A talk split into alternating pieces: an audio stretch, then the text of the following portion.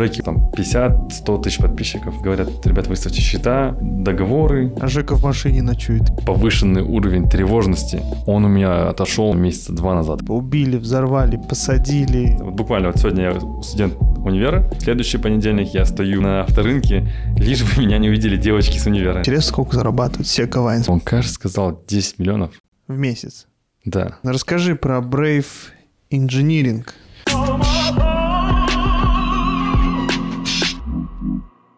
Алмаз, спасибо, что пришел. Спасибо, что позвал. Рад быть здесь. Это классно. Мне очень сильно кажется, что ты делаешь гораздо больше, чем многие, особенно в твоем возрасте, и даже, может быть, тот, кто старше.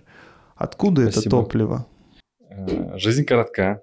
И, наверное, когда часто спрашивают, в чем смысл жизни, мне кажется, смысл в созидании, успевать делать те проекты, которые мы начали делать, и делать их лучше всех, фокусироваться на них и, опять же, приносить пользу обществу. Я очень надеюсь, и, ну, наверное, не скромно сказать, но где-то в глубине души я буду всегда думать, что чем-то полезным все-таки я занимаюсь. Не просто... Вот у некоторых людей топливо – это деньги, да, зарабатывание денег. Мотивация деньги. Мотивация деньги, да. У меня, к счастью, никогда в жизни не было такой мотивации. Я чуть позже, если мы дойдем до этого, даже расскажу историю по этому поводу. Сейчас рассказываю. Самое то. По поводу мотивации, мы потихоньку, в общем, мы пришли к тому, что топливо – это созидание. По поводу отношения к деньгам, потому что, ну, и ты, и я, все-таки это бизнес, как ни крути. Важно зарабатывать.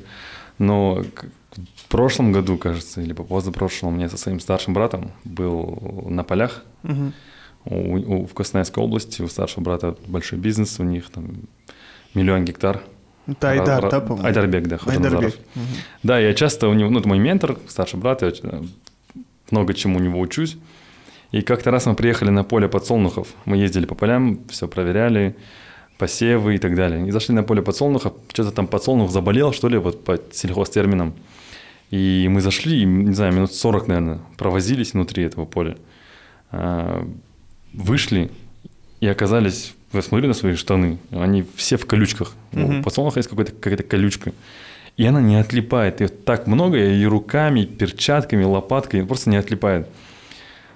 На этом день закончился, на следующий день я у него... тоже брал небольшое интервью, ну, между нами, так скажем, между нашим кругом. И я говорю, слушай, а как ты относишься к деньгам? Он говорит, я говорю, у тебя же много денег, ты же все-таки миллионер и так далее. Он говорит, что у меня такое же отношение, как на вчерашнем примере. Вот бизнес для меня это как подсолнухи. Я реально забочусь о подсолнухах. Мы с тобой зашли на это поле с целью разобраться, в чем там проблема, и постараться найти решение этой проблемы. Окей, это бизнес. Мы вышли полностью в колючках. Это деньги. То есть ты заходишь с одной целью, созидательной, а на выходе деньги сами прилипнут, грубо говоря. А если бы мы зашли на это поле в поисках именно колючек, вряд ли мы нашли бы столько, сколько на нас прилипло, да, пока мы не обращали внимания. Также создавался Brave Talents как бизнес. То есть это была проблема, и я пришел ее в свое время с решением, постарался найти решение. Мы нашли решение, и это решение превратилось в бизнес, собственно. Поэтому, наверное, я никогда не буду, надеюсь, и ну, никогда в жизни не делал так, что вот, окей, есть, как в Казахстане, да, есть такая-то тема, на ней мы срубим кэш. То есть ultimate goal – зарубить кэша, и ты идешь, делаешь любую тему. Мне кажется… Тендеры.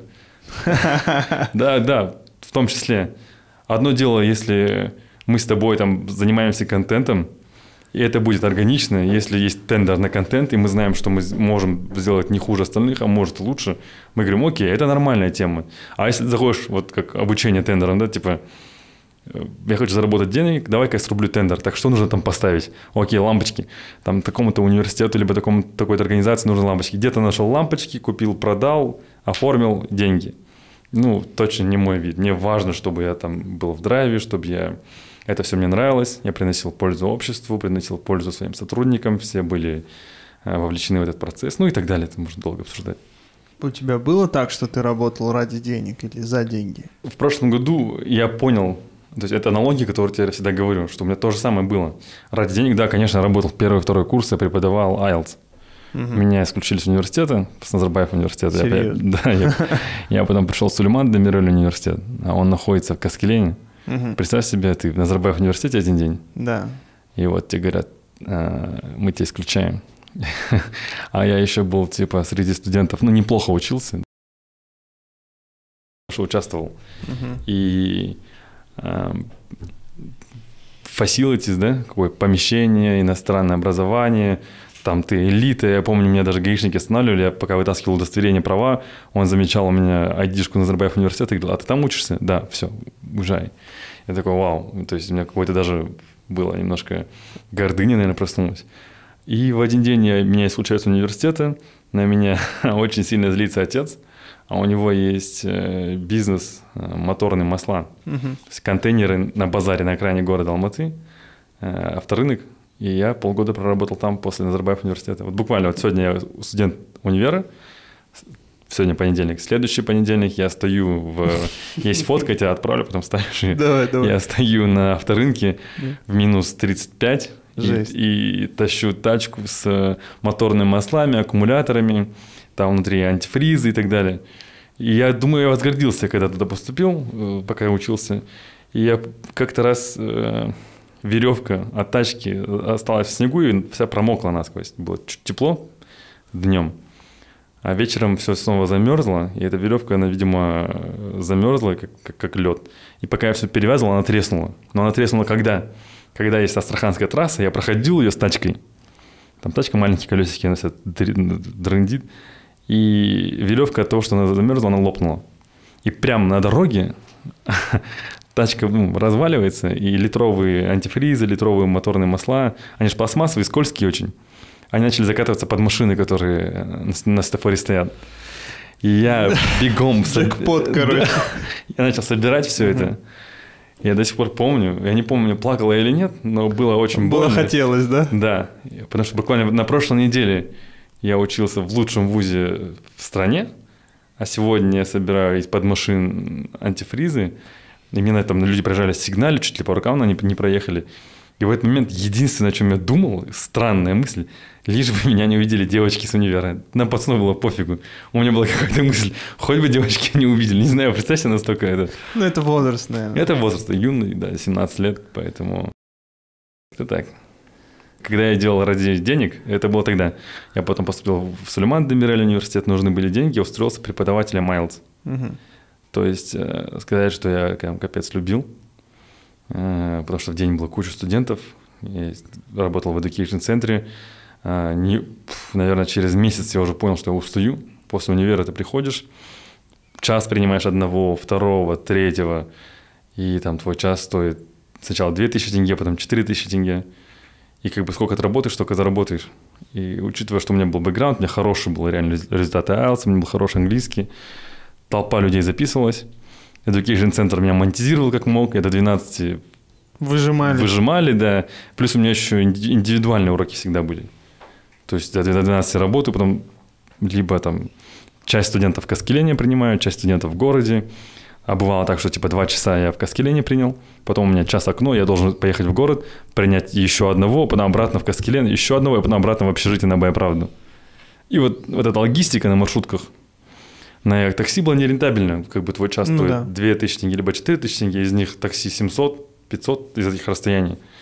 И ты, ну, не в тему, да, я мог там целый час урока потратить на такси. Поэтому, да, тогда я работал ради денег 2 года. Так и не полюбилось, короче. Но результаты, тем, ну, как бы, если бы я делал это с любовью, я думаю, были бы другие результаты, в том числе и у студентов. Потому что некоторые студенты прям... Я понимал, что я слишком молод был для этого. Вот этот вопрос ответственности.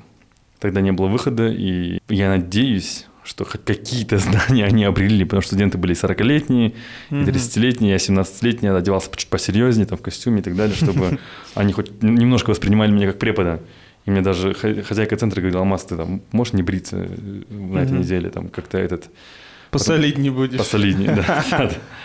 Да, погоди, если у твоего отца есть такой бизнес, то ты, ну, как бы, ты мог себе позволить не работать, а учиться. Это было наказание каким-то таким? Не, во-первых, нет, это не весь Астаханак его, у него как бы несколько контейнеров. Ну, мы да, родители довольно-таки хорошо всегда жили. Тоже отдельная тема вот, по отношению, когда вот такие спикеры сидят, говорят, ой, я из бедности вылез и так далее. Отдельно обсудим. Да, папа мог, с мамой меня спокойно могли содержать, там, я мог, в принципе, не работать и сидеть дома. Ну, или учиться. Либо учиться, но это папа у меня очень строгий был тогда. И это было своего рода наказание, он всегда говорил. И во время универа, и во время школы. Что если не хотите учиться, есть авторынок. Как раз не хватает продавцов, там, грузчиков. Да, мы каждый, с 7 класса мы каждое лето были на этом авторынке. Угу. То есть я уже сейчас подзабыл, но тогда я разбирался лучше всех, там, какое масло на эту машину, какая вязкость, какой аккумулятор лучше из-за объема. Там, мог спокойно поменять аккумулятор, мог там, завести где надо, заглушить и так далее. Очень сильно разбирался в этих всех делах. Потому что с детства был вовлечен. Позже это, конечно, забылось. Это семейный бизнес, короче. Да, это семейный. До сих пор отец этим занимается, и младший брат самый.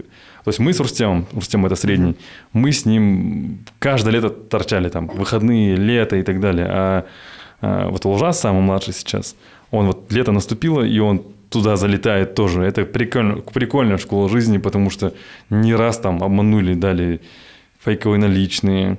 Нужно торговаться, нужно там, условно, у меня нету этого товара, но я должен сделать продажу, да?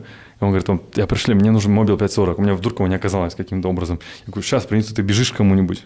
И говорит, дай канистру, я тебе вечером занесу канистру. Потому что он скажет, не дам, потому что до него дойдет, он у него купит.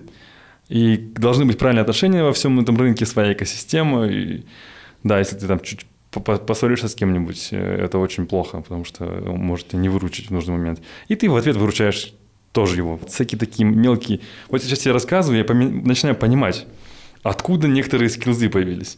У меня потому что, ну, папа, если посмотрит, он скажет, видишь, я тебя научил больше, чем ты думаешь. Спасибо. Потом я ухожу в КТЛ, там у нас есть система, да, воспитатели, обишки. Мне попадались... Я просто, когда сам уже был студентом, я видел, какие обишки бывают. Мои там, однокурсники. Я думал, вау, я как слава богу, что у меня были офигенные обишки. Там, один обишка до 9 класса, потом вторая обишка после 9 Арафат Агай. Он нереальный человек. Когда меня исключили с универа, он прилетел. С КТЛ тоже? Не, с универа. Вот меня вот на первом курсе исключают. Арафат Агай приезжает в 5 вечера с Палодара на такси. В Астану? В Астану. До 7 ждет, когда я освобожусь. На первом этаже в общежитии. Я освобождаюсь, спускаюсь. Он проводит со мной 2 часа, пьет чай, объясняет, что это не конец жизни. И садится на такси обратно или на автобус и уезжает обратно в Павлодар. Вот это он круто. Знает, насколько я был эмоциональный человек, что я мог там отворить глупости. Он хотел убедиться, что все нормально будет. Ну да, что ты потом не взорвешься день. Да. Я на следующий день вечером возвращаюсь домой, все со своими вещами. И там уже ждет меня мой ходжик, руководитель классный, Балжан Агай. Он уже в гостях у моих родителей, он уже их веселит. Готовит к тому, что я приду, заранее просто не, пожалуйста, знает мой отец не очень жесткий. Да, короче. Да, и он смягчает атмосферу дома, объясняет, что не переживайте, он очень талантлив, это не его вина и так далее, мы поможем, разберемся. Это такие маяки в жизни. И в итоге я поступаю в Сулейман Демирели, там в конце 2 курса попадаю в ByteDance, где я работаю, и ко мне там попадает, меня определяют в одну группу, и у меня новый ментор, Мухтар его зовут, Нуржигитов. И мы, если бы не Мухтара, я думаю, меня уволили бы в первые 2 месяца, наверное. Может, год первый. Он все время вытаскивал меня из разных ситуаций, объяснял, и как старший товарищ, и по личной жизни, и по карьере, как нужно выстраивать отношения с руководством, как выстраивать отношения с московским, с лондонскими офисами, как внутри команды, как правильно работать, выдавать качественный контент в плане вот тех документов, которые мы готовили. Я заносил ему свой драфт, работу, он выходил красный, он не ленился прям, Все, да, подписывал. Все, и он все переписывал, все проверял, и так комментарий, да, вот здесь, кажется, можно было не затупить. То есть он очень здоровую эту выстраивал, так, чтобы и мотивировать меня становиться лучше, и в то время чуть-чуть загасить, чтобы мне стало стыдно. Я заново все сделал, принес Душа менее красная уже выходит в половину, потом третий раз заносишь, еще меньше. Говорится, я мог 10 раз занести, он все 10 раз проверял. То есть у человека было бешеное желание меня учить и талант. Он любит за учить. Что? Зачем? Или почему? Ну, потому что я старался. Ну, в смысле, он видел отношения, он видел, что я искренне переживал за каждую написанную букву. И я думаю, что он сам по себе такой. Ну, опять же, человек тоже пришел созидать. В чем смысл работать и только на себя, да? Угу. Важно под себя, да, мять. Конечно, да. Хотя ему, в принципе, это не нужно. Никто ему не доплачивал за это. Да. По сути, да? А он прям в твоем подчинении был? О, я в его подчинении был. Ой, да. Да, я в его подчинении был. Я был, ну, чтобы ты понимал, совсем щегол в этой компании. Мне 19 лет. Угу. И я там особо никому не сдался в тот момент. Ну да. Ну, интернет пришел, интернет ушел. PricewaterhouseCoopers. White & Case. А, White & Case. Да, White & Case. И это юридическая фирма. Сколько там человек работало, кроме тебя, вот у него?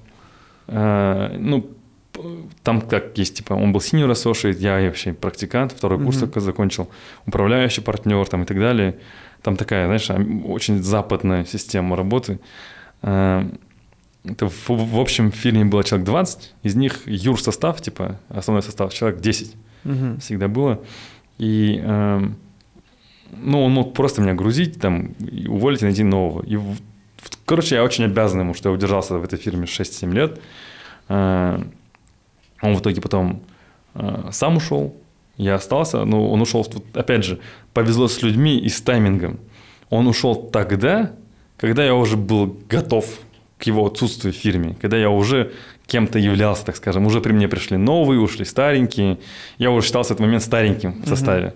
И тогда я был готов, и моим ментором стал уже управляющий партнер. Ну, в чем прелесть? Если бы я пришел, между мной и управляющим партнером, когда только пришел, была огромная бездна в знаниях, в позиции, в интересах. Там. Ему было бы неинтересно со мной, совсем ребенок еще.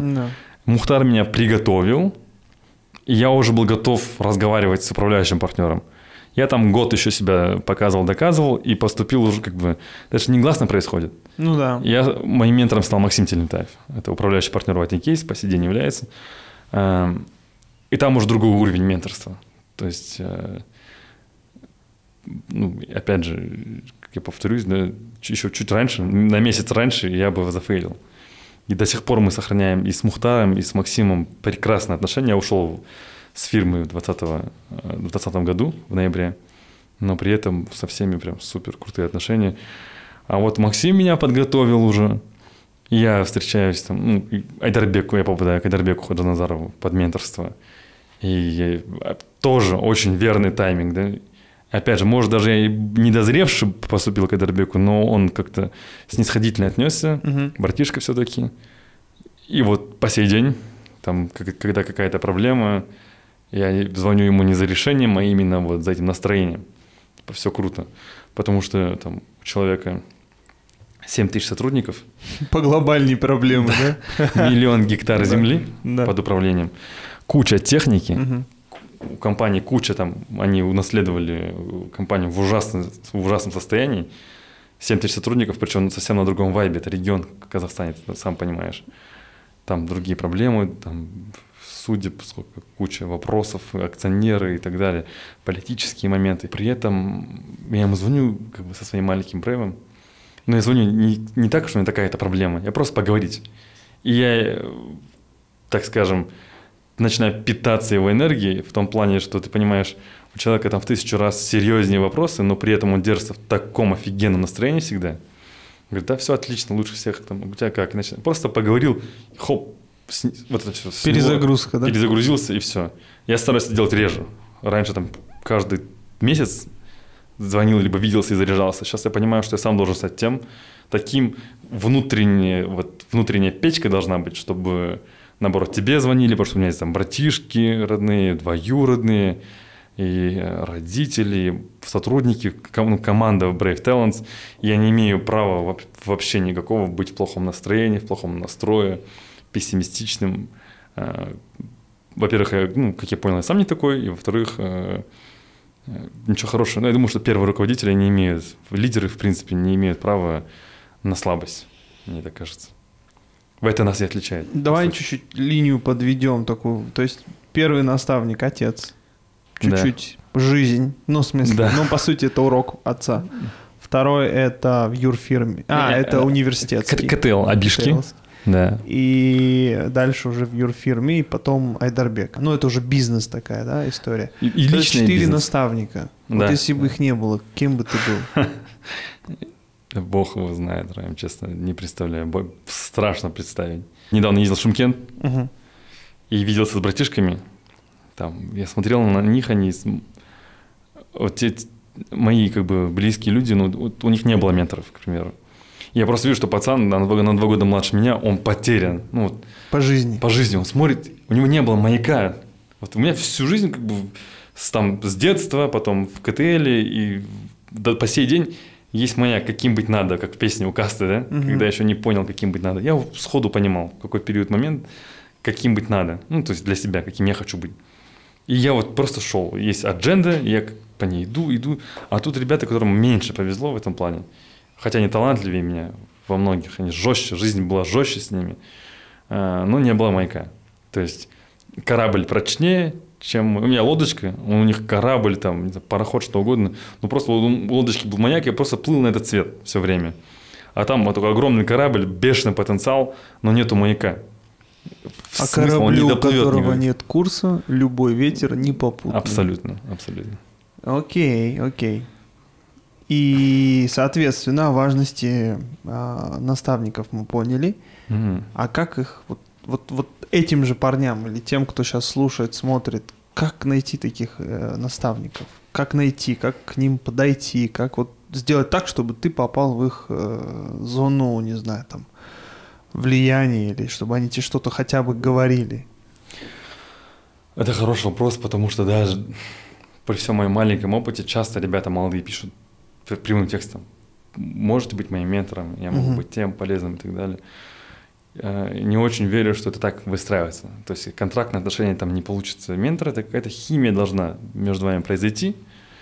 И обстоятельства. Вот ты... У меня отец обстоятельства, да? Я отца не выбирал, первый ментор. А Бишки обстоятельства, это воспитатель моего класса. Так вышло. В юрфирме обстоятельства, но вот здесь, наверное, чуть-чуть было важно, что я искренне старался. Сидеть до 5 утра – это нормальная история, потому что не понимал, это хотел понять. В смысле до 5 утра? Ты работал до 5 утра? Мой график, когда 3-4 курс, я работал и учился параллельно. Сулейман Демирели в Каскелине, офис в Астане. Работа в White&Case – это очень сложная вещь. Тем более для меня тогда, 20-летнего, 19-летнего, это было невероятно сложно. Я там, то, что мои коллеги заканчивали в 8 вечера, который постарше, я заканчиваю в 3. Потому что мне тяжелее дается это понимать, английский переводить и так далее. До 3 я делал работу, сдал там due diligence report, часть, точнее, от него. И у меня завтра экзамен в Каскелене. С 3 до 6 я сижу и готовлюсь к экзамену. Сулейман Демирели университет, он хорош тем, что там нет коррупции, она нулевая. То есть пойти, я в жизни, для меня даже непонятно, как это так, пойти и решить предмет какой-либо. Ты реально к нему готовишься. И я к нему готовлюсь до утра, там в 5:30 я чувствую, что засыпаю уже на клавиатуре. Ты засыпаешь, просыпаешься от пылесоса Керхера, его до сих пор помню. Ну, который ковролин чистит, он громкий очень. И в 5:30 к 6 приходит уборщица, и в коридоре начинает резко включать этот пылесос, я подлетаю на месте. Это как вместо кофе. Адреналин сразу в сердце. Да, ты понимаешь, что, пора в аэропорт. Быстро собираю вещи, бегу на остановку на автобусе до аэропорта астанинского. Отсыпаешься по ходу или учишься? По ходу отсыпаешься, нет, в автобусе я сплю. Сажусь в самолет открыл ноутбук, готовишь утреннюю справку для команды. В качестве там младшего сотрудника я должен отправить project list. Что они должны, какой проект, какой статус, поговорить, постоянно созвониться там предварительно. Вчера вечером я созваниваюсь с контрагентами, там всю эту информацию вношу в самолете, по учебе чуть повторил, утром приземлился, 3G раздал на ноутбук, отправил всем имейл: доброе утро, коллеги. То есть мы когда договорились, что я буду параллельно учиться и работать, мне сказал шеф, так, чтобы мы этого не замечали, чтобы мы не чувствовали, что у тебя какое-то бремя еще есть в виде учебы. На учебе ректор сказал: работай так, чтобы мы не замечали. Соответственно, я утром высылаю это все, в автобусе, потом с аэропорта до Сайрана на автобусе, еще раз, по дороге кушаю в автобусе, ну, с пластмассовых этих. С Сайрана до Каскелена уже опять маршрутка 30-45, я приезжаешь, уже там 11 утра, в 11:30 экзамен, написал, ты совсем не пишешь экзамен, либо на те экзамены, которые не успел, преподаватели садили перед тобой, и разные билеты достаешь, и устно рассказываешь. Это, это хуже гораздо. Ну, да. Потому что, признаться честно, где-то я катал на экзаменах. Есть возможность. Что значит катал? Списывать. То есть какой-то экзамен, у тебя там билет выбыл, и я такой, ты можешь где-то подглядеть, где-то списать, и потом пойти нормально рассказать. А когда ты садишься тет-а-тет с преподом, и ты вот он за одним столом с тобой. Как здесь ты... надо уметь накидывать просто. Да. Или тему. Слава богу, накидывать, кажется, научили меня. Ну, плюс мне было уже легче, потому что whiting case мы проходили все это на практике, гораздо понятнее. Вот за неделю в фирме я получал знания, как за семестр в универе. Особенно, которое касалось корпоративного права. Ты садишься и не начинает тебя препод по ГК гонять, ты говоришь, ну я тебя сейчас сам погоняю. Угу. Потому что, ну, там мы... Стандарты ниже у нас чуть-чуть, да? То, что было в фирме, как мы глубоко уходили в трактовку закона, ну, да невероятно. Угу. Что это запятая означает? Как вы думаете, коллеги? Когда законодатель писал туда-сюда, а там один коллега, ребят, это же я писал этот закон, я вообще-то имел в виду вот это. Ты говоришь, ну, Марат Азизович, вы же не так написали. То, значит, ты начинаешь дебатировать с человеком, который этот закон в принципе писал. Жесть. А тут препод сидит перед тобой, он как-то чуть-чуть абстрактнее, как написано, как... Да, пишет, он уже по сути делает. Да, ты говоришь, нет, ребят, мы имели другое, уже мы, наша фирма. И я уже понимал суть этого закона. Мне не нужно было наизусть заучивать там. Понимал уже, в принципе, весь закон для меня был. И поэтому стало легче учиться в какой-то момент. Но с точки зрения логистики, усилий физических, 3-4 курс был невыносимый. Я когда очередной раз сидел в 5 утра, там готовился к экзамену, в аэропорт ехать утром, я подумал, почему так? Ну, зачем это все, да? За 4 года ни одного пикника с группашами, ни одного дня рождения, ни одного чаепития. И на свой выпускной, у меня был выпускной, я приготовил костюм, мантию, все дела. Мне звонит один из партнеров фирмы, говорит, слушай, там в одном из банков там нужно подписать договор. Я почему согласился? Там президент банка, мне было интересно, как опыт. И я там очень молодой, я встречаюсь с президентом банка, у него в кабинете. Я рассчитывал, что в 2 мы закончим, я успею в Каскелен доехать. Бек Султан из Джокас меня внизу ждал, близкий друг. И он меня 3 часа прождал, чтобы мы быстро поехали в Каскелен. Я успел на свой этот graduation. В итоге президент банка опаздывает на встречу. В итоге он начинает какие-то правки вносить, которые немедленно должен исправить. Обсудить с ним все это. Вместо 2 я выхожу в 5. Сажусь в машину, говорю, Бека, гони быстрее. Звоню в универ, они говорят, ребят, ну, Алмаз graduation закончился, короче. Вот, и все. И как бы, да, это... Ну, этого стоило, если честно. Этот опыт... 3 часа опыта, я бы не променял его. Совсем другой уровень. Такой человек. Да, потому что ты один от фирмы, я такой один от White & Case, это для меня было большой честью. Ну и потом, когда об этом, я не рассказывал об этом, потом каким-то образом фирма узнала, что я выпускной свой пропустил. Они сказали, ну, там бонус дали. Это, в принципе, да, ну они поняли мое отношение к работе. Вот опять же, да, вот по поводу менторов, как они обретаются. Люди видят твое отношение к этому, когда ты реально стараешься, кровь из носа, они это ценят, им нравится. Любой фидбэк, который они мне давали, я полностью впитывал, на бумаге это все отражалось. Я сидел, ждал просто в любой момент. А можно сейчас обсудить? А можно сейчас обсудить? То есть, ну, с моей стороны была бешеная заинтересованность и рвение. И это касалось всего. Я выходил с фирмы ночью в 5 утра, везде нужно было выключить свет. Где-то вода течет, я слышу, выключаешь воду. Как к своему, да? С заботой. Да, с заботой и вовлечен был на 100%. Это отношение к жизни и как хозяин называется. Хозяйское. Наверное. Это формируется или это врожденное? Отец. Формируется. Формируется, я думаю, отец. Он... Слово «вникать» я от него всегда слышал. Угу. Вникать во все, как ты обувь чистишь. Угу. Я помню, в третьем классе я вышел, утром идем на остановку с ним и с Рустем, с братишкой. В третьем, четвертом. Мы идем на остановку, и мы опаздывали на учебу. Я учился в 27-м лицее. Здесь классно. В Минуту Любви, да. И мы с Кулагера ехали. Далеко Кулагер, Яйнаблак. Мы опаздываем вроде, и он видит, что у меня обувь грязная, не почищенная. Вот это, во-первых, я подзатыльник получил конкретный, и мы все вернулись. Пока я обувь не почистил, мы обратно не вышли. И вот такие мелочи тебя формируют. То есть меня в этом плане относиться ко всему как к своему научил отец. И знаешь, в чем проблема? Что сейчас у меня уже сформировалось, у меня такое ощущение, что все так должны, и все так относятся. И загоняешься, бывает. Как руководитель ты видишь, как, что другие твои сотрудники, команда, не все так относятся, тебя это очень, ну, это неприятно. Когда ты все так ко всему заботой, каждой копейке относишься, как к каждому проекту. Поэтому, да, когда слишком... Поэтому звонишь Айдарбеку. Да, у него такое же, кстати, отношение.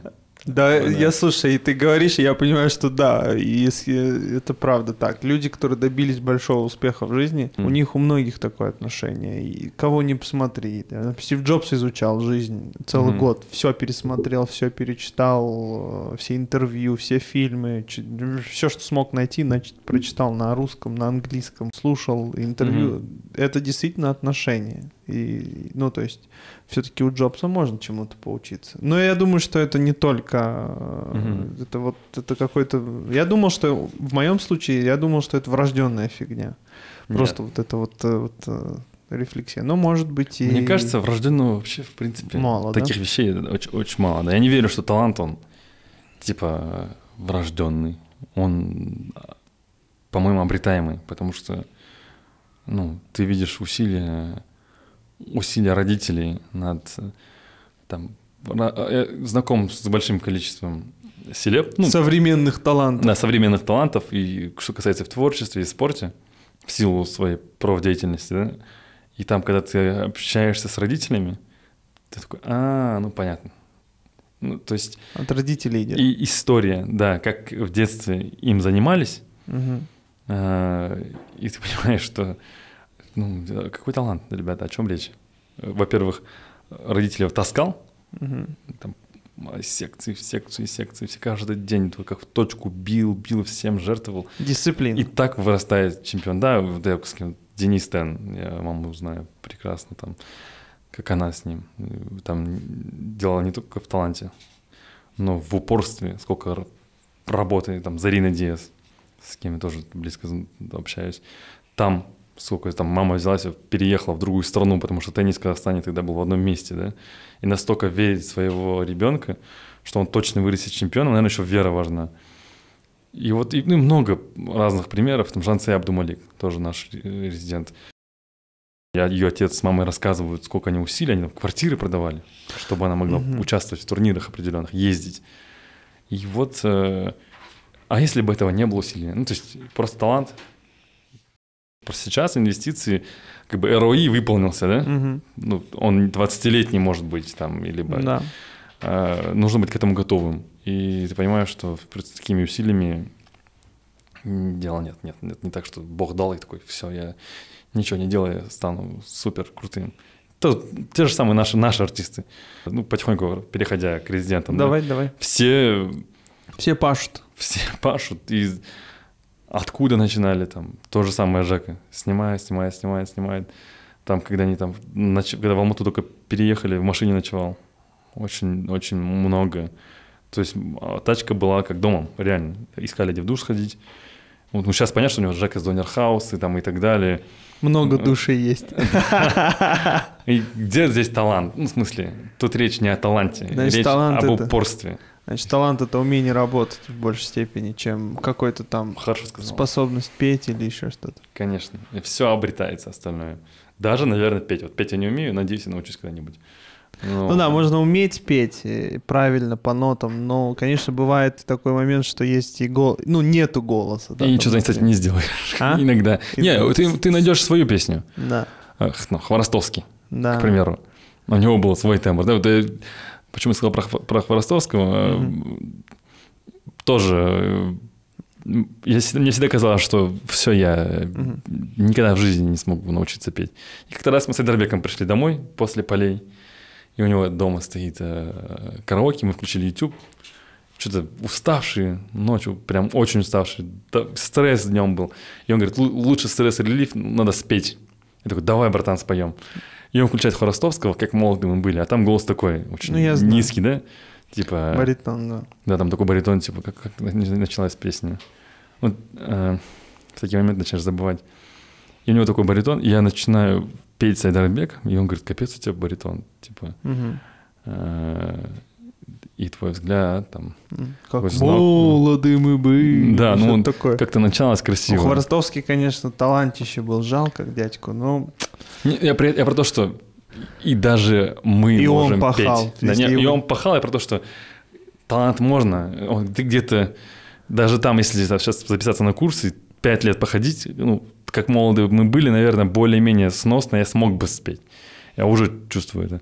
Я про то, что все обретается. Типа да, как он уже... Октавы. Да, вот там... Ну да. Там Бог дал.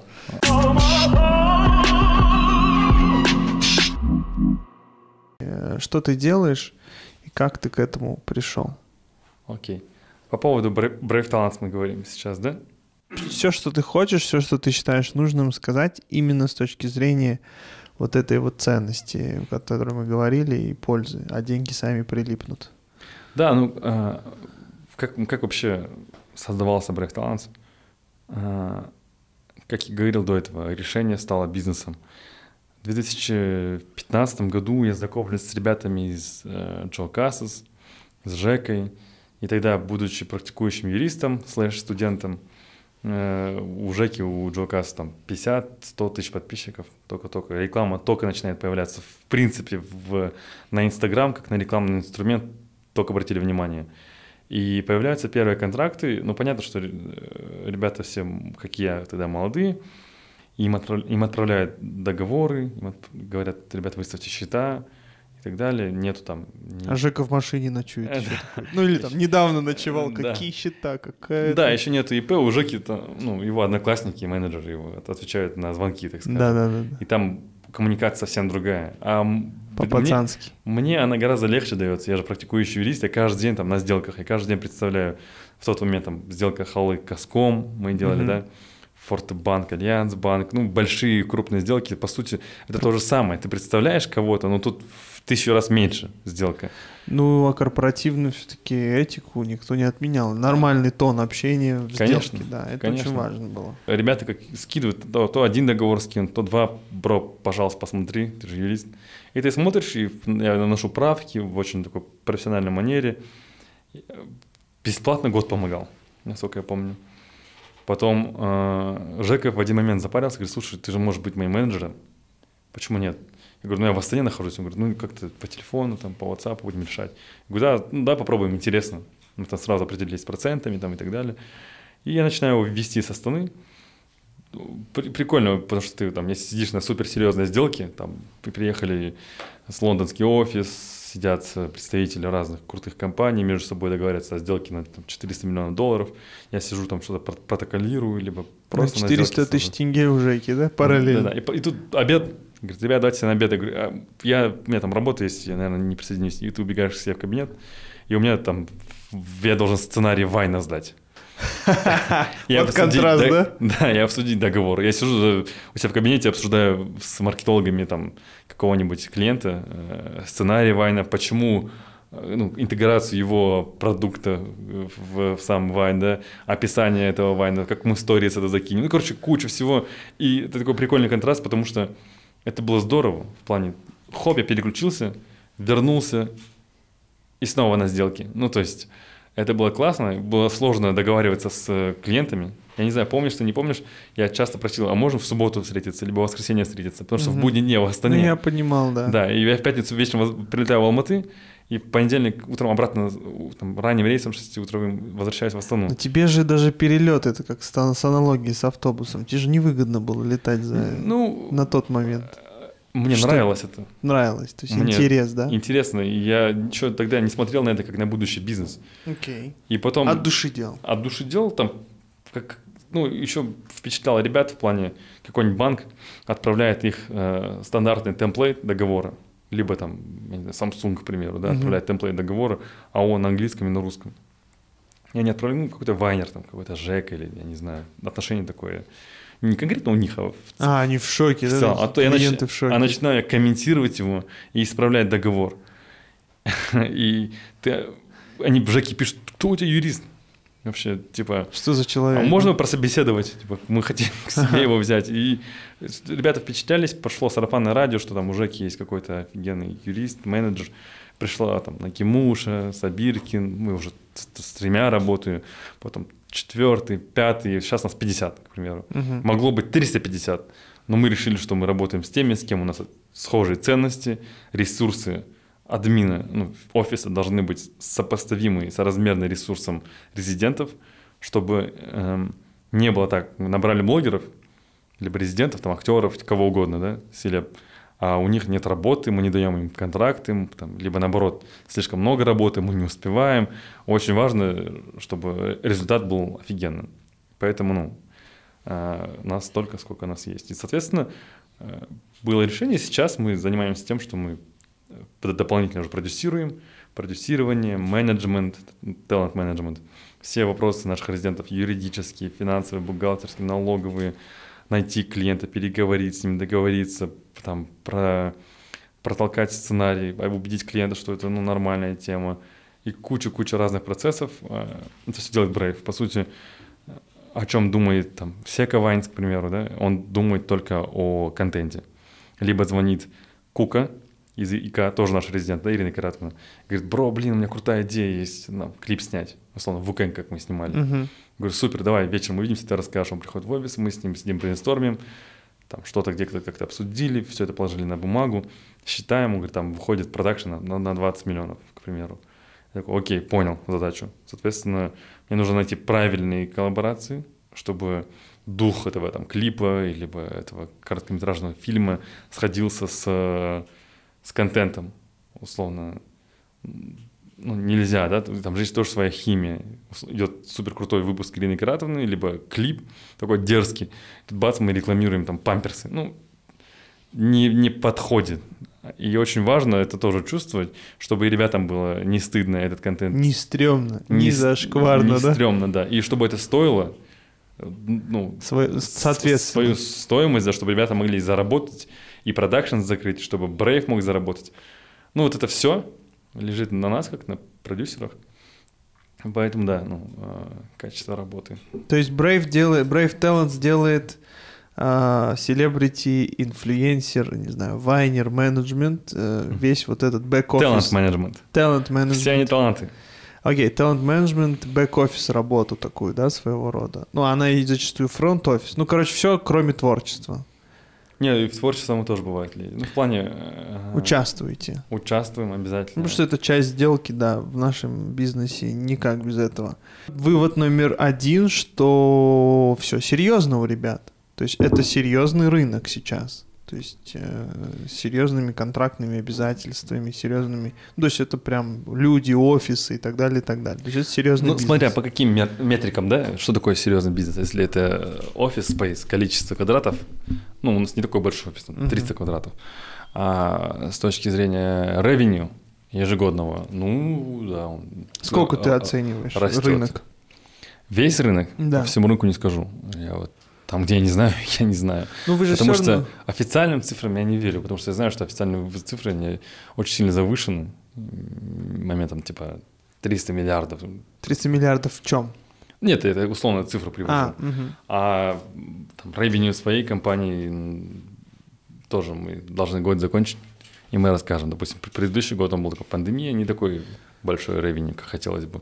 Но есть цели, то есть...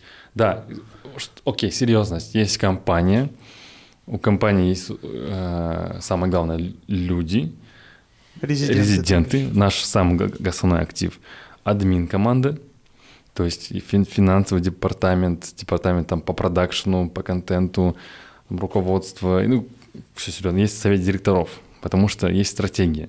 У компании есть давно написанная стратегия, которая время от времени меняется. В зависимости, условно, стратегия до пандемии была совсем другая. Мы не знали, что будет пандемия. И мы поменяли стратегию. И совет директоров, он смотрит нашу стратегию, смотрит, куда мы идем. Это все комментирует, с чем-то они не согласны. Какие-то решения мои, как генерального директора, они оспаривают. ну, там также являясь там акционером, ты можешь сказать, что, ребят, ну, я тоже с вами не согласен. Ну, и, опять ну, стандартная такая практика в бизнесе. Да, компания растет. В том плане, что мы не какая-то там, как мы раньше были, там, ИП, я и Рустем, и вдвоем все делаем. Рустем счета себе выставляет, бегает, развозит их, я там с клиентами алло, сценарий. Ахтунг. Да, потом я с одним резидентом вижусь, с Рустем с другим. И вот так было. Ну, сейчас как бы 20-25 человек в команде. Не считая СД. СД очень авторитетный, не знаю, видел ты, не видел. Расскажи. Пост. Я видел, но расскажи людям. Ну, СД, да, люди все из бизнеса, представитель совета директоров Арманжан Меликевич, Байтасов, все его знают, мне кажется. Ну да, просто имена. Да, Рамиль Мухаряпов, Чока, Айнур Капарова и Амирхан Умаров. Айнур Капарова, она сотрудница бывшего McKinsey, она возглавляет YPO Казахстан. И, как бы, очень крутые люди с огромным офигенным багажом. Ну, я в СД как генеральный директор. У всех разные видения, куда этот бизнес должен двигаться.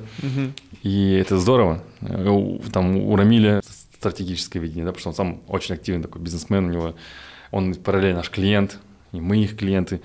И, соответственно, такая очень крутая туса получилась в СД. И сам недооценивал в какой-то момент, куда компания может пойти. То есть эти люди помогли тебе расширить взгляд и вывести на новый уровень или что? Амбиция была гораздо выше, но они, так скажем, систематизировали. Они показали мне всем больше подводных. Короче, подводных камней оказалось больше, чем я думал. Я так, они мне очки протерли подводные. Типа, такой, ух ты! А вот здесь не так уж и все просто. А если бы я это не сделал, если бы это не знал, чуть-чуть по-другому события пошли бы. И наоборот, больше возможностей. Алмаса еще можно же вот это было сделать. И там третье, десятое, такие-то процессы, такие-то клиенты. А почему ты на этих не вышел? А там, опять же, у каждого из них бешеный нетворк. Новых клиентов, новые знакомства и так далее. И думаешь, блин, супер здорово, что я без них делал. Ну, сейчас там мы один раз их собрали, так на связи с каждым отдельно. Ну, вот, и просто сразу после них началась трансформация. Сейчас мы снова все в порядок приводим и снова будем собирать, все рассказывать. Ну, это здорово. Как это ты все провернул? Что так, именно? Ну, что Арманжан, Рамиль, Амирхан Умаров, по-моему. Амирхан Умаров, да. Айнур. Такие, ну окей, Алмаз, мы готовы. Как это все сделать? Вот я к чему? К тому, что тот, кто слушает, молодой, такой же амбициозный, скорее всего, из КТЛ тоже человек, говорит, я хочу, я могу, что мне делать? И ты сейчас сэкономишь ему там 2-3 года жизни. Вряд ли сэкономили, потому что я не знаю короткого пути. И опять же, очень сильно везло по дороге. А везение как-то можешь посоветовать, да? Молись. Я так делал. Позитивным быть. Источай свет, притягивай свет. Искренне работать, искренне созидать. Реально, я вот сейчас даже с тобой разговариваю, вспоминаю, блин, где мотивация была деньги? Нигде не было.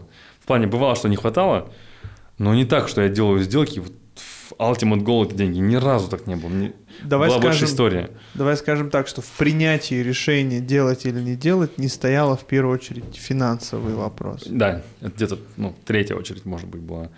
И когда ребята, наш СД, они видят отношение к делу, и что получилось по сей день, и видят количество и качество наших резидентов, они понимают, вау, то есть Сека Вайнс, Жека, Сабиркин, Радбек, Нагимуша, Ирина Кайратовна, тиктокеры, да, с кем мы партнерство, Бипхаус, Йолохаус, все наши спортсмены, актеры, Санджар Мадия, Сагатова, Динара, Аскар Ильясов, куча кого еще. Мы партнеримся с 91, общие есть проекты и так далее. И ты понимаешь, что в этой стране, кто еще такое качество? Часто владелец бизнеса, он главный и катализатор, и ограничитель успеха компании. Абсолютно верно, да. И вот ты жил там Сабиркин, Жека и еще кто-то, третий, Нагимуша. Да. Ну там условно 3-5 там, да, и тут бах 60. Причем качество даже, некоторые там, если посмотреть по подписчикам, да, мы сейчас не говорим про творческую составляющую, про вот такие цифры. Масштаб вырос, то есть там Сека больше, чем Жека, например, условно, да. Жека, не обижайся, но это правда так. Вот, и получается, что из-за того, что он ну, то есть, что произошло, в какие события, какие, не знаю, там, критические установки у тебя в голове поменялись. Я не знаю, что произошло, короче. Почему они пришли к нам? У тебя выросло все. Транспарентность, добросовестный подход к работе. Была куча историй, когда вот мы сидим, ужинаем в Астане. И как бы наши резиденты между собой общаются, неважно, они с Брейвом, либо не с Брейвом. И они сидят, общаются, и вот на ужин, о, привет-привет, мы сидим, кушаем. И есть один общий клиент, который зашел в Казахстан, и он там со всеми работает. Сидит Сека, и там товарищ, блогер другой, и говорит, а вот, кстати, вы работаете с теми? Сека говорит, а да, мы как раз же, ну, по ним прилетели, сейчас будем на завтра съемки. О, да, супер, я тоже буду сниматься, только у меня послезавтра. И он так между делом, а Сека, а сколько ты получаешь за это? Сека такой, ну, типа, 3 миллиона. Ага, там, ну, небольшой, да, объем для Секи. И тот в шоке. В смысле, клиент платит 3 миллиона? Он такой, Алмаз, а сколько там клиент платит? Я говорю, ну, там побольше еще есть, брейвовские там и так далее. И у того, да, у того ступор. Ребят, мне там 400 заплатили. Либо, не знаю, миллион. И он такой, типа, а как так? И он начинает, он идет в свое там... Агентство. Блогерское ребят... агентство, есть такое, блогерское агентство. РАИМ — это креативное агентство, это стратегия, да, это да, не путать, да, короче. Да. И он так говорит, сразу. Покажите мне контракт с клиентом. И те говорят, а что случилось там, 3-10? Короче, вылезло, да? Да, и так к нам пришли, я не знаю, 4. Так где 60? Ты говоришь? Нет, вот за последний год крупных, типа, а нам не проблема. У нас всегда фиксировано. И более того, кучу случаев, когда мы видим, что мы договариваемся, там, условно, что проект, что там Сабиркин или Жека, вы заработаете миллион, а приходит клиент и говорит, ребят, у нас, блин, бюджета не хватает, у нас только миллион есть. Мы говорим, ничего страшного, мы с теми же усилиями, потому что у нас долгосрочное видение. Нету цели сиюминутно много заработать. Я не знаю, из 10 проектов 4, наверное, ежемесячно делаются в ноль. По Сибесу, да? По Сибесу для Брейва, потому что нам это супер важно. И непонятно, с теми же усилиями. Мои некоторые сотрудники первое время не понимали этого. Они говорят, Алмаз, ну мы там 3 дня потратили на продакшн, мы ходили, снимали, было жарко там и так далее, переносили съемки. И как получается, что Брейв ни копейки не заработал со всего этого? Я говорю, ребят, ну... В будущем будут другие проекты. Есть другие метрики, факты, по которым нам это и выгодно, и правильно делать. Есть там ситуация, когда мы вообще есть некоторые блогеры, с которыми мы в принципе ничего не берем. Но какой бы пример привести? Ну, там, их environment, так скажем, предоставляет нам другие возможности. Не знаю, в LA мы ездим и встречаемся с определенными людьми, и мы понимаем, что нам тоже важно приносить достаточную ценность, потому что там... К резидентам ты да, там, ну, разные возможности. И резиденты все равно чувствуют это искреннее отношение, что вообще деньги не главное. Мы с Жекой, допустим, всегда это обсуждаем, и он говорит, удивительно, мы ни разу за там 5 лет не ссорились из-за денег. Он говорит, удивительно, бро, как так вышло? В Казахстане. В Казахстане, да. Мы сидим, и он там, говорит, я ни с кем так не было. Еще и молодые. Мы ни с одним из своих резидентов ни разу не ссорились из-за денег. Потому что контракты открыты. Приди, посмотри. Ты спокойно можешь поговорить. И зачастую на съемках ты встречаешься, клиент приходит, и там по любому разговору идут. Да. Ребята, сколько вы заплатили? Сейчас такие вопросы даже не задают. Уже назадавались таких вопросов.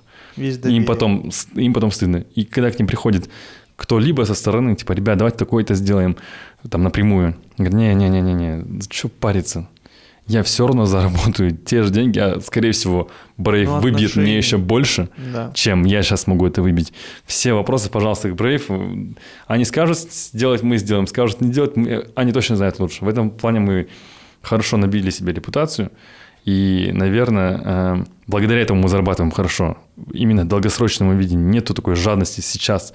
Хотя я долго доносил это ребятам своим, имеется в виду админ составу. Они не понимали. Сейчас даже много вещей не обсуждаются по бюджету. Они видят, что бюджет миллион, блогеру нужно заплатить миллион, а файн, сделаем. Надо будет, доплатим, если что-то не хватает, с другого контракта перекинем. И это нормальная история. Поэтому, наверное, один из факторов, уже я молчу о качестве. Самое важное тоже, сервис, который мы оказываем и для резидентов, и для своих клиентов, и это делается на очень крутом уровне. То же самое юридические вопросы, да? Переговоры, юр-вопросы. Никогда наши резиденты не попадают в какие-то ситуации непонятные. Всегда там куча же историй. Ломбард-24, там... Недавно там какая-то история была с букмекеркой, и мы везде подстраховываем всех, и прикрываем своих ребят. Закон о рекламе, да. Да, опять же, сильно следим за законодательством, будучи юристом.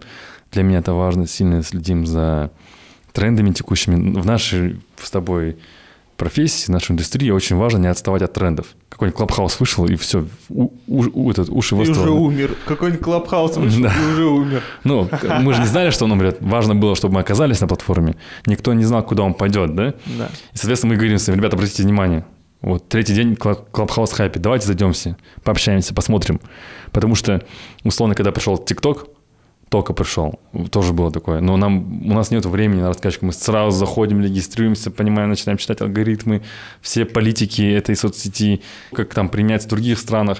И важно уже донести бриф нашим резидентам. И также корпоративную часть мы до них тоже доносим, что, ребят, есть клиенты, есть ваши капризы, есть только когда вы говорите: нет, я такой контент делать не буду, и так далее. Так не пойдет. Рынок маленький, нужно быть более клиентоориентированными, нужно делать лучше сервис. И объясняем процесс, мы их собираем на ужины, на мероприятия какие-то разные. И обязательно мы доносим им про клиентоориентированность. Что мало того, что мы суперзвезды, очень важно еще оказывать офигенный сервис. Когда вы делаете какую-то рекламу, нужно давать результат. Мы не продаем контент, по сути, когда это коммерческая история, когда это реклама. Мы продаем продажи, по сути. Мы помогаем людям деньги зарабатывать. Мы не просто рупортом осветили и забили. Значит, надо сделать красиво, нативно и эффективно. И зачастую люди согласны, они же адекватные, взрослые люди. Они такие: блин, да, пока призничали, хватит, давайте теперь нормально работать. И поэтому, да, вот эта коммуникация очень важна, и клиент начинает это тоже ценить. То есть мы начинаем делать, и они чувствуют, что понятно, что сейчас все не идеально, там ты растешь ежегодно, нанимаешь новых сотрудников, которые это могут донести. Нам-то всего не так много лет. Поэтому я думаю, что еще чуть-чуть времени, еще настройка процессов. Важно, непрерывные улучшения. Давай пойдем дальше, у меня много вопросов. Да. Мне очень интересно. Точнее, это наверняка, это такой, знаешь, кликбейт будет. Сколько зарабатывают в среднем топовые ваши резиденты? Например, вайнеры. По сути, вайнеры. Сколько выходит? Я не имею в виду чистой прибыли, а в целом. Какой порядок жизни? Людям же интересно, сколько зарабатывает Сека Вайнс. Мы вот так подпишем и скажем. На интервью у Алибекова он, кажется, сказал 10 миллионов. В месяц? Да. Пусть так и останется. Я просто не смотрел. А Жека? Я обязан. Примерно столько же. Это только от медиадеятельности. А есть еще его ресторанный бизнес. Там я не знаю цифры. Там доля какая-то, да? Да, во всех проектах. Как переход из корпоративной жизни, как ты решился? Это тем, кто в корпоративном мире, но хочет в свободное плавание. Как тебе это удалось? Опять же скажешь, что ты повезло, там все дела, но все-таки практическую часть, техническую часть. Свободным быть прекрасно, как оказалось. Потому что столько лет в корпоративе, имея начальство, довольно-таки строгое, огромная ответственность за каждую написанную букву там в контрактах. И буквально я в душ, там у тебя стеклянная дверь, я ставлю так телефон. Если мне позвонят, я вижу, кто мне звонит в душе. Ты должен ответить. И если есть определенные люди, там, в зависимости от сделки, есть шеф, к примеру, я там никогда ему не перезванивал, потому что я брал трубку сразу. И, соответственно, повышенный уровень тревожности, он у меня отошел, наверное, не так уж давно, месяца два назад, когда я там в 11 часов могу позволить себе, когда уже уволился, могу позволить себе быть в спортзале, и я увидел, что у меня паника прошла.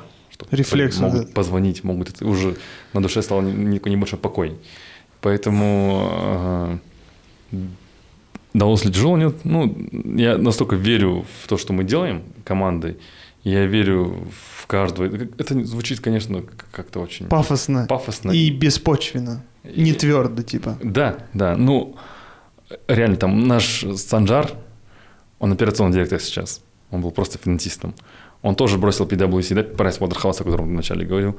Он тоже ушел, потому что поверил. Ну, мы договорились, соответственно. И сейчас мы там договорились, ребята, никто никакие там параллельные движухи не делает. Мы всей душой давайте в Brave. И столько усилий, которые они прилагают. Вот сейчас я уверен, ребята до сих пор сидят в офисе не от того, что там работает дофига. Им просто нравится вайб, атмосфера, они уже... Мы стараемся делать процессы, выстраивать таким образом, чтобы там, к 8, к 7 уже делать было нечего. Идите занимайтесь своей собственной жизнью. Ну, там уже стала такая туса на работе. Угу. Все сидят, они могут, там вышел какой-то клип у ИК, либо у ребят какой-то контент собирается выйти, они хоп, включили на проекторе, сели, там вместе посмотрели, поржали. И когда ты туда приходишь, каждое утро приятно приходить. Там такое наше детище. Соответственно, в какое-то утро я пришел и подумал, блин, все, ну... И более того, почему я ушел, очень важный момент, когда я с шефом разговаривал, это на самом деле так. Я хотел уйти раньше, мне говорили, останься, на тебя большие планы и так далее. Но в какой-то момент я осознал, что всю свою душу, творчество, креатив я начинаю вкладывать в Brave Talents. Я параллельно работаю в White&Case, много лет параллельно работал. Но я настолько увлекся Brave Talents, что... то качество, которое я раньше давал в каждом своем контракте, оно ухудшается, потому что не от того, что я там ленивый, а потому что ну, нельзя равномерно распределить. То есть я становился уже среднячком и там, потому что не выделял фокус в одно место. А я не могу жить с таким. Я потом спать перестал нормально, потому что думаю, вот этот контракт, я выделил ему час, но если я посидел бы 3 часа над ним, и досконально разобрал бы, прокомментировал, донес до клиента, проговорил с шефом, что можно было не эту там, подсудность использовать, а другую, и было бы гораздо лучше. Может быть, на выхлопе этот контракт особо там не использовали, но тем не менее. Я чувствовал, что не то качество уже даю. И уже пошел к руководителю и сказал, слушайте, ну, я свою душу вкладываю в другое место. В один момент вы это почувствуете. Технически так на автомат не увидишь, я могу, да, особо. Да, я могу автоматом еще 2-3 года проработать без проблем, но мне будет стыдно. Я не хочу давать вам средние результаты, среднего качества. Мне важно, чтобы все, что я делаю, было топ. Ну, как минимум, я приложил все усилия туда. Сейчас я перестал это делать. Поэтому я считаю, что пока мы не испортили отношения, пока вы не увидели ухудшения, вы столько меня взращивали, столько меня вкладывали, я не хотел бы, чтобы вы огорчились, да, в конце. Он сказал, супер, это, ну, супер честный. Честолюбие. Да, и мы очень мирно, по-дружески разошлись. И там мне даже там классно там, попрощались и так далее. И до сих пор остаемся на связи, и друг компании. По сидению я звоню шефу своему, говорю, как вы сделали бы в такой ситуации? Там, серьезно, когда... и отвечает. Да, да, я буквально там... недавно расставался с человеком в команде, и я прям написал шефу, слушай, вот так хочу написать в общак. Там тяжелая ситуация была. Я говорю, как бы вы написали бы? Он написал, я бы вот так написал. Такой, супер, я вывел среднюю, и мы с ним поэтому общаемся. Спасибо. Интересно. Расскажи про Brave Engineering. Это очень, на мой взгляд, интересный проект, потому что здесь и наука, и технологии, и, конечно же, умение создать продукт, который бы был рынку нужен. Давай с самого начала. Как пришла идея? Или как вы поняли, что это круто? Или как вы нашли это вообще в тему? Вообще прям с самого момента ноль. Давай, давай. Мы каждое лето, если кто-то ездит к бабушке, я езжу к брату старшему в Костанайскую область. Просто покататься, вот честно, просто катался по полям с ним. Мне нравится ездить, он там занимает свою работу, для меня это интертеймент. На тракторе порулить. Да, в комбайне, да? Мы ездим от поля к полю, я там дышу свежим воздухом, кушаю вкусную еду, натуральную там, в деревнях. Мне нравится наблюдать за тем, как они процессы свои выстраивают. И параллельно я учусь тому, как он разговаривает со своими подчиненными, как он разговаривает, то есть как он решает проблемы. И для меня на самом деле, я не знаю, он понимает это, не понимает, но я приезжаю учиться именно коммуникациям. Даже как он разговаривает там, с родителями, с братишками, со мной, как он ведет бизнес, как он ведет личную жизнь. Вот это все, и я впитываю, находясь рядом с ним целыми днями. И в одной из, таких поездок я увидел, что земля трескается сильно. Мне рассказывают, что урожай падает, бешеная засуха. Я спрашиваю братана, это можно решить? Он говорит, ну да, там ученые там что-то исследовали, там есть какие-то пути решения. Если ты же молодой там стартапер, попробуй, подумай. Я такой, ох ты, ну, взял это как челлендж. Проблема идентифицирована. Да, он мне сказал, есть такая проблема. Угу. Мы пошли искать решения разные и пришли к тому, что есть в мире такая технология, как засев туч специальным реагентом, который искусственным образом начинает триггерить тучу, и она выдает влагу, ну, если в ней есть потенциал. Есть куча ребят, казахстанцев, кто учится за рубежом, химики. Нашел, сам повезло, что самый топовый из них учился в моем КТЛ. Он учился в моем КТЛ, и более того, я был его обишкой короткое время. И он там студент года в МГУ 2016 года, как только он пришел там, для 2015 года, как он был студентом, и в первом же году он стал студентом года МГУ по своим результатам, представляешь, химии. И каждый раз, когда я прилетал в Москву, я просто звал его, и мы... До всяких проектов мы вместе кушали, там, я как старший брат был для него.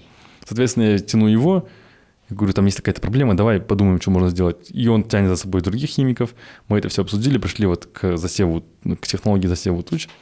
На моей террасе дома начали тестить, собирать, я финансировал это все дело.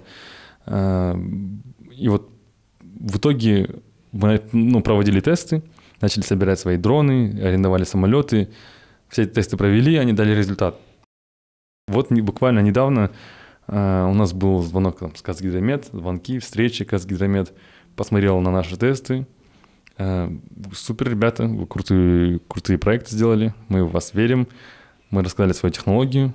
Ученые, метеорологи подтвердили, что да, работают. Нас позвали на встречу, на Zoom-звонок с министром, с министерством, Министерство экологии. Мы рассказали этому обо всем, им все понравилось. Но теперь нас важно понимать, мы R&D проект. Мы не бизнес, мы... Даже проект — это громко для нас. Мы просто пробуем. Лаборатория. Лаборатория, да. Мы исследуем, этот метод работает или нет. Соответственно, когда ко мне приходили там Тенгри Ньюс и другие журналы, мне было стыдно, чуть Хабар приходил об этом рассказывать, потому что нету еще результата. Угу. И как говорится, Айдарбек, результат говорит громче всего. Соответственно, мы всегда говорили, ребят, мы всегда дисклеймер, мы R&D, мы все еще исследуем, мы хотим понять, насколько это работает. И когда вы разродитесь? Сентябрь. Ну, сейчас мы все... Это сложно. Научные проекты вообще сложно прогнозировать. Да, в принципе, прогнозировать все сложно. Да, все, как в фильмах показывают, что научные проекты, приходят некий злодей, заставляет ученых быстрее, а он говорит, что, ну, и в фильмах это кажется зачастую какой-то неправдой, но на самом деле это так. Ну, мы провели несколько тестов, они все сработали, за исключением, когда там что-то взорвалось у нас, ну, в плане шашка не открылась. Расскажи коротко, как это работает? Что за реагент, что за технологии, чем вы отличаетесь от других? Я специально траву, вот сколько подкастов мы выращивали, вот только сейчас она нужна. Да. Собственно, вот есть поле, да. Там, условно поле, там, на котором растет пшеница.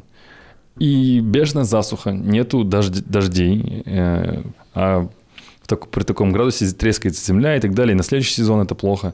И вот летит туча. Угу. Туча, по прогнозам, она просто пролетит, потому что в ней влага, она разрознена, она должна скопиться в одном месте, чтобы утяжелиться, и пошел дождь. Туча пролетает, она просто может расстаться. Там ветра ее разделили, либо она может дать в другом месте дождь. А здесь необходим дождь, это сельхозполя. Моя задача какая? Туча летит в зависимости от высоты, от там... От скорости ветра. Все это учитывается. А сколько переменных в целом? Да, там метрик сотни, да. И... Туча при подлете к нашим полям, мне нужно, если она очень высоко, то это самолеты арендованные, которые распыляют наш реагент.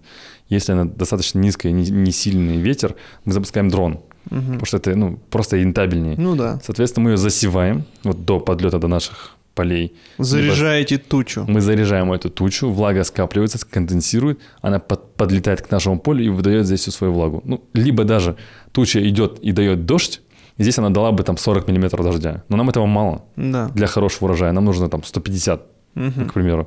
И мы ее досеваем, чтобы она еще сильнее дала дождь. То есть, и вот буквально это используется в мире очень давно, но наши ученые только вот на последнем звонке министру сказали, что да, ребят, это потенциально работает, пусть ребята попробуют, давайте посмотрим.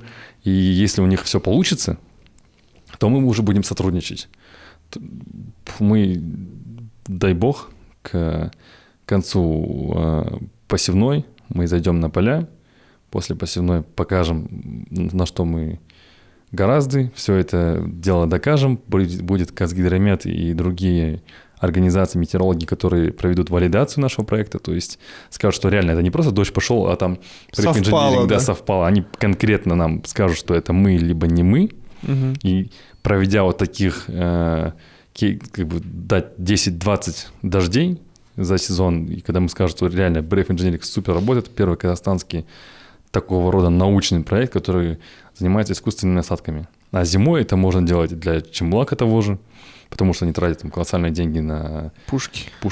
Они будут в любом случае использовать пушки, но как дополнительно, они как туристически привлекательные и, в принципе, для развития науки, потому что обычно такие сервисы, вот сейчас параллельно с нами в Казахстан заходят иностранные компании, которые выставляют счета в миллиардах тенге за такие же услуги, а мы говорим, ребят, мы все бесплатно сделаем, вы нам просто не мешайте.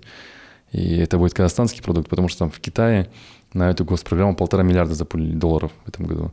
В Саудовской Аравии вопрос, да, как бы там в Дубае, то есть в Эмиратах, у саудитов нереальная жара, нереальная пустыня, и даже они сотни миллионов долларов ежегодно инвестируют в технологию засева облаков. У них тоже госпрограммы. В России это очень давно есть, в Америке там целые снежные курорты только на это и надеются ежегодно. А у нас этого не было никогда. И как бы мы этим занялись. И слава богу, мы не первые в том плане, что нам не нужно доказывать, что в принципе это нужно и это работает. Потому что во всем мире это есть. А мы отстаем. Я объясняю министерству, там, я остальным скептикам, когда у нас вышла статья, там сколько было скептиков, говорит, вы не можете идти против воли Божьей, против природы. О, это я вообще, говорю, да. Ребят, Саудовская Аравия, Эмираты, закон шариат. Это халяль. Раз. Китай вкладывает это миллиарды долларов ежегодно. Если мы будем сидеть и ничего не делать, через 5 лет эту технологию мы будем импортировать, как обычно, оттуда, либо там с России. Этот стартап — это не про тендеры, не про строительство, не про доноры, а реальная польза. И опять же, как это все появилось, для чего появилось? Была проблема, причем даже катастрофа на национальном уровне, да, засуха, и земля там вся портится, трескается. Это вопрос продовольственной безопасности в какой-то момент, потому что чем больше урожай, буквально вот на днях Назарбаев сказал, что там может резко встать вопрос продовольственной безопасности, и опять мы не говорим, что мы решим. Но как в одной из историй, когда пророк Соломон горел, я не помню, когда его там жгли, не хочу сейчас неправильно привести, но там был муравей, который нес воду, чтобы потушить этот огонь. И к нему обратились, посмеялись. Ну, муравей, как ты можешь потушить этот костер? Он говорил, мне не важно, я просто показываю, на чьей стороне. Так же и мы. Нам не важно, сколько мы принесем пользы и принесем ли вообще. Самое важное, мы пытаемся и прилагаем все усилия, и ни копейки там не привлекаем со стороны, а используем. Люди, которые про конечные результаты, пользу, меньше всех вообще что-то делают, поэтому я бы даже не слушал. Молодцы, молодцы. Алмаз, спасибо тебе за твое время. Я тебя приглашаю сразу с лету на второй подкаст, потому что спасибо. Я даже не задал все вопросы. У меня их гораздо больше, я вот сейчас посмотрел. Здесь мой дом, здесь мой центр земли.